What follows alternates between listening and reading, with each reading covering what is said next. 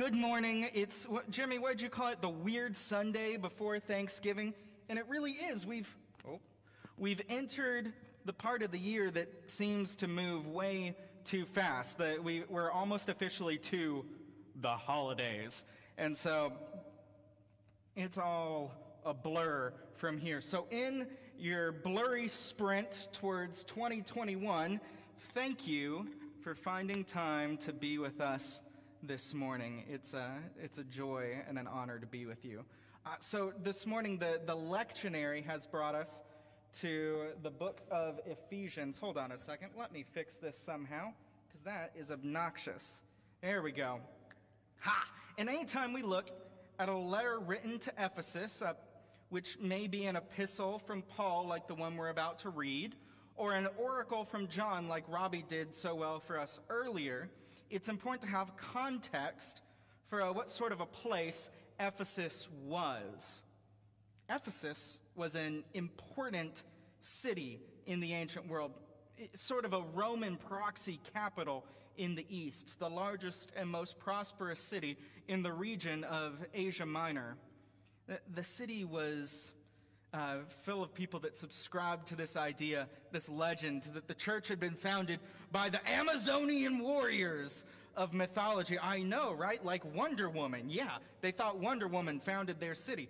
Uh, so they're very proud. They were uh, very patriotic about their city. And it was home to the great temple of Artemis, one of the seven wonders of the ancient world and it was a place where commerce and religion really met, a global destination for sales and pagan worship. A radically pluralistic place where you could encounter any kind of philosophy, worldview, or belief system. I, I tell you all this because I want you to understand that Ephesus was not unlike the world we live in today. And it was also a place that Paul, the, the writer of today's passage, a place that he loved. Paul spent a lot of time in Ephesus, as much as three years on one of his missionary journeys. And now, years later, Paul is writing this letter to this church from a Roman prison. A letter to a community that he helped start and, and one that he poured years into nurturing and now he has been gone for a long time, sitting in prison, waiting for what very well may be the sentence of death. And, and Paul hears stories stories about the church that he loves, a, a church that has outgrown him, really, a church that has taken what he gave them and they've ran with it. In the harsh environment of Ephesus, the church has thrived. It has grown and spread. And Paul responds to this news, to these stories with a letter. So let's take a look at how he responds and see if we can learn something from it. Uh, this chapter one of this letter is only five sentences long. Fair warning. This is going to be some of the most biblically Bible you've ever heard. So try not to zone out. Don't let your eyes glaze over at the religiosity of the language. Remember, this was all new once. So try to, try to enjoy it, try to bask in it, take it in, savor the beauty uh, of the words of this prayer that Paul offers for these people, and we will try to unpack some of it together and see what the Spirit might have to say to us today. So let's get to work. Give me the first sentence of this letter. Five sentences in this chapter. Uh, first sentence Paul, an apostle of Christ Jesus by the will of God, to God's holy people in Ephesus, the faithful in Christ. Easy enough. That's a great way to start a letter. Uh, sentence number two Grace and peace to you from God our Father and the Lord Jesus Christ. Now, this is a really rich greeting. The, the youth recently uh, did a deep dive in what these words themselves mean, but once again, pretty straightforward for how Paul starts a letter. So let's go ahead and jump to sentence number three. Whoa. Yeah. That is the third sentence. All of that. In Greek, we've had punctuation in the English just so you can kind of read it. But in the Greek, that is one sentence. And no, that's not normal. It's almost as if Paul overwhelmed with what he's trying to communicate, loses all grasp of grammar and syntax and just goes for it. So let's read sentence three.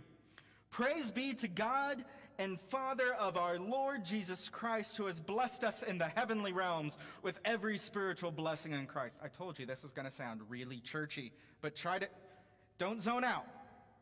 For he chose us in him before the creation of the world to be holy and blameless in his sight. In love, he predestined us for adoption to sonship through Jesus Christ, in accordance with his pleasure and will, to the praise of his glorious grace, which he has freely given us in the one he loves. In him we have redemption through his blood and forgiveness of sins in accordance with the riches of God's grace, still all one sentence, that he lavished on us with all wisdom and understanding. He made known to us the mystery of his will according to his good pleasure, with the purpose in Christ, still one sentence, to be put into effect when the time reached their fulfillment, to bring unity to all things in heaven and on earth under Christ. In him we are also chosen having been predestined according to his plan, according to the plan of him who works out everything in conformity with the posture of his will, in order that we, who were the first to put our hope in Christ, might be for the praise of his glory, and also were included in Christ when you heard the message of truth the gospel of your salvation. When you believed, you are marked in him with a seal, the promised Holy Spirit, who is a deposit, guaranteeing our inheritance until the redemption of those who are God's possession to the praise of his glory. That was one sentence. that's, that's a lot all packed in there for one period and there's a whole lot in there. Paul prays for the church, and he gives it a few names in his prayer, like chosen, holy, adopted, an inheritance, God's possession, predestined. The first thing that pours out of Paul's heart, the first thing that boils over as he starts to pray for the church, is the divine affirmation of God's love for his church. If you're familiar with the Old Testament, some of these words should sound familiar holy, chosen, adopted, an inheritance, God's possession, predestined. These are terms that God uses for God's people. And all throughout the Bible, we see that God is in the business of choosing people. In Genesis 12, God explains, and I've got a, a slide for, for these. In Genesis 12, God explains to Abraham, the man God chooses to make a covenant with, that the purpose of this covenant will be to bless all the families of the earth. This is the promise that kicks off all redemptive history a story of expansion, of aperture, of a constant and ever, that is constant and ever widening until there is room for the whole of creation. And it starts with God choosing a person, a man, Abraham. This man and his family, and soon his family will expand. It becomes a tribe, a whole people unto themselves. And at Sinai in the book of Exodus, God reaffirms that this covenant, this call, this choosing, extends not just to Abraham, but to all of his descendants, and that now they are called to be a holy nation, a chosen people, a, a nation with a mission of obedience and holiness and justice, a people who will show the world what God is like. And so the story continues, and, and the language of adoption develops around God's people. The passages like, You are my son Today I have become your father from the Psalms and, and passages like, Sing, daughter Zion, shout aloud, Israel, be glad and rejoice with all your heart, my daughter Jerusalem, from the prophets. And not only does God choose and adopt his people, he takes joy in them, he revels in them. In the prophets and places like Deuteronomy 32, we read things like, For the Lord's inheritance is his people, Jacob his allotted prize. And then there's the sticky word in there of predestined. The, the word predestined has meant a lot of things to a lot of people. But I think the concept at play here in Ephesians is obscured by all the debate. I think what Paul is talking about here is not individual salvation, as in God chose you to save and chooses others not to save, but rather that God has predestined the process of expansion. God has predestined the process of welcome and grace filled mission as the means by which God would change the world. That what has been predestined is God's plan to welcome more and more people in shocking ways into the family of faith. So it's not that God has predestined you to be saved, but rather God has predestined the means by which you would be saved. And, Paul says that when you say yes to Jesus, when you choose to live under the reign of Jesus, you, you have, and you have him as the Lord of your life, you become part of this family. You become part of the story, part of the way that God has chosen to redeem the world, part of the way that God has predestined to show the world what God is like. And so, with all of that in mind, let's look at sentence four. He's done it again. All one sentence, one period for all that. For this reason, that is the, the welcome of God, and that that welcome has reached all the way to you.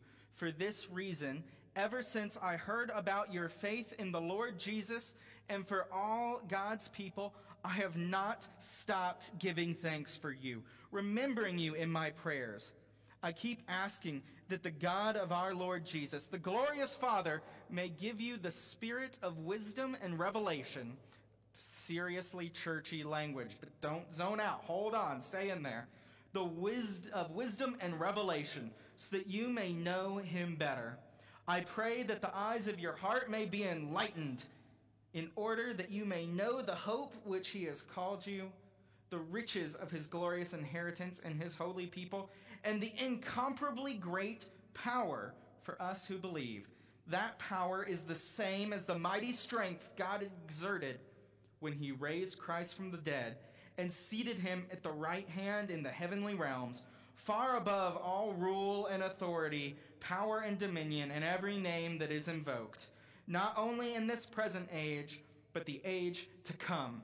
That is quite a sentence. You should not write like Paul. But you might want to pray like Paul. Here's something to notice about the way Paul prays here. Notice that Paul's concept of prayer might be different than the way we think about it. What do I mean? Nowhere in that long prayer that we just heard does Paul mention their circumstances. When we talk about prayer, we say things like, she needs prayer, or pray for him, he's going through a lot. Uh, stuff like, pray for Miss Daisy, she has surgery next week, or pray for Marco, he has started applying to colleges. When we share prayer requests, we often talk about situations or circumstances in which we want God to intervene. And that's good. We need to do that. We, we are told to do that. We should do that. We ought to pray for each other in times of crisis and struggle. But that is not what Paul is doing here.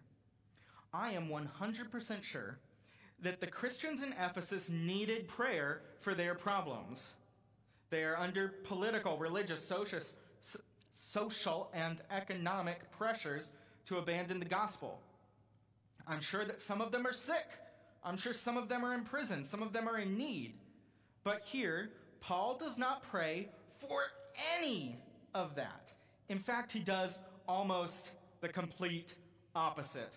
Paul doesn't say, I heard you're doing poorly. I need to pray for you. Paul says, I heard that you are doing awesome, and I need to pray for you. While prayer can be a remedy, it can also be rocket fuel. Paul prays for three things to be unleashed in the Ephesian church.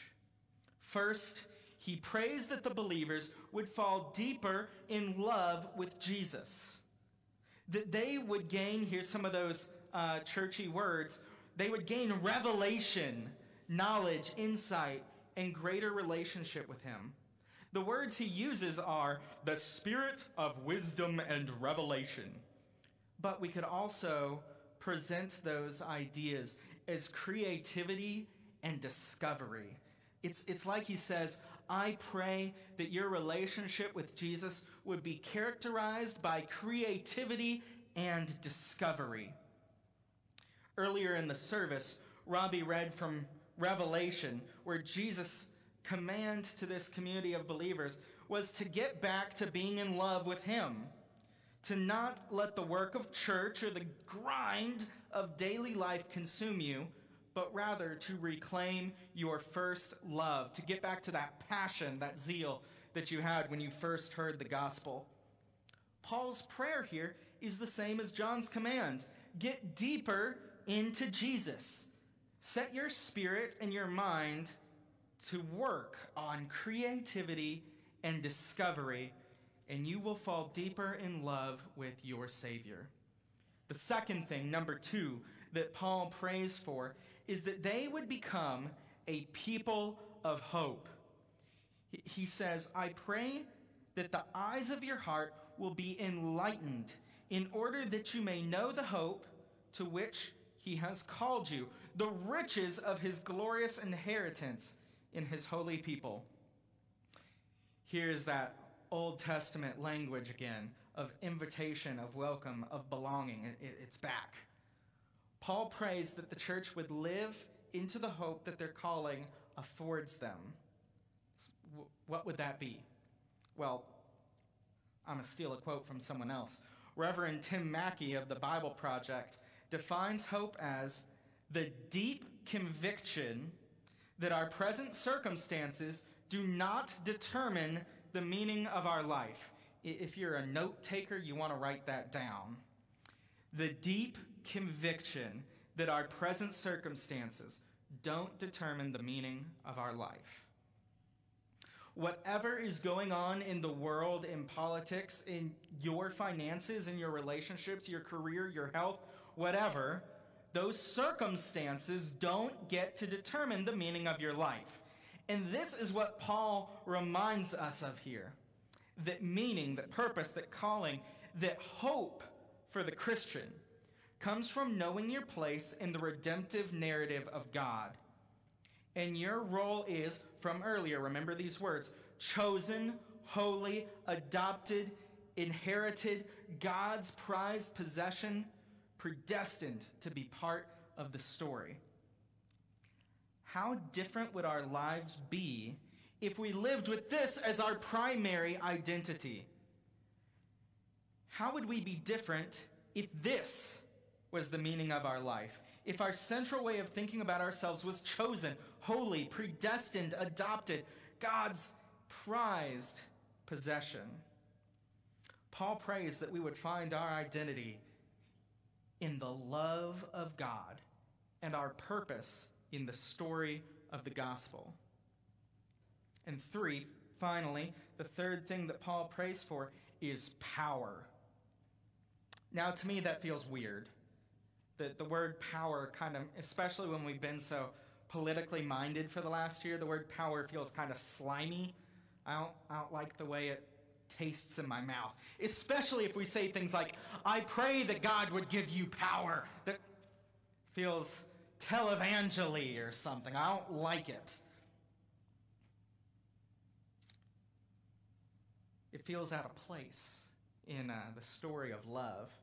But before you roll your eyes and zone out, give me a second to explain what Paul might mean? So let's listen to that phrase he used again. Verse 18, he says, I pray that the eyes of your heart may be enlightened, in order that you may know his incomparably great power for us who believe. That power is the same mighty strength he exerted when he raised Christ from the dead and seated him at his right hand in the heavenly realms. Paul prays that you would come to live in the knowledge of the fact that when you said yes to Jesus, you said yes to resurrection power being turned loose in your life. If you let Jesus in, he's going to bring resurrection with him. If you let Jesus in, he's going to bring resurrection with him because that is what he does. The power of God, the power that Paul is talking about here, is the power to take utter defeat and transform it into triumph. It's the creative power that we see poetically displayed in Genesis when God transforms formless darkness into ecstatic beauty. It's the power that called Jesus out of the grave and transformed death into life, and it has not stopped. God is still acting in this power. God is still working with this power. And the invitation, the calling that God has for us here is to join in that work of reconcil- in reconciling the whole of creation to himself. When we step into the Jesus way of living, when we embrace the Christian life, the hope of resurrection is unleashed in our lives. And not just in some esoteric hope for the future, though that is a beautiful promise as well. But what Paul wants us to embrace is that the power of creation and the power of resurrection is available to change us now. That the new creation is a present reality, and the resurrection power of Jesus is just waiting to bring life out of the dead places in our lives today. Paul ends this fourth sentence saying that this power is for the age to come. That's a good churchy word, the age to come. But also for this present moment life, full life, resurrection life, recreated life, second chance life, creativity and beauty, revelation and discovery, that kind of life, called and chosen life, purposeful life, powerful, hope filled Jesus life is available now. Through relationship with Jesus, the one who, as Paul says in the fifth and last sentence of chapter 1, available through Jesus who fulfills everything in every way. Amen.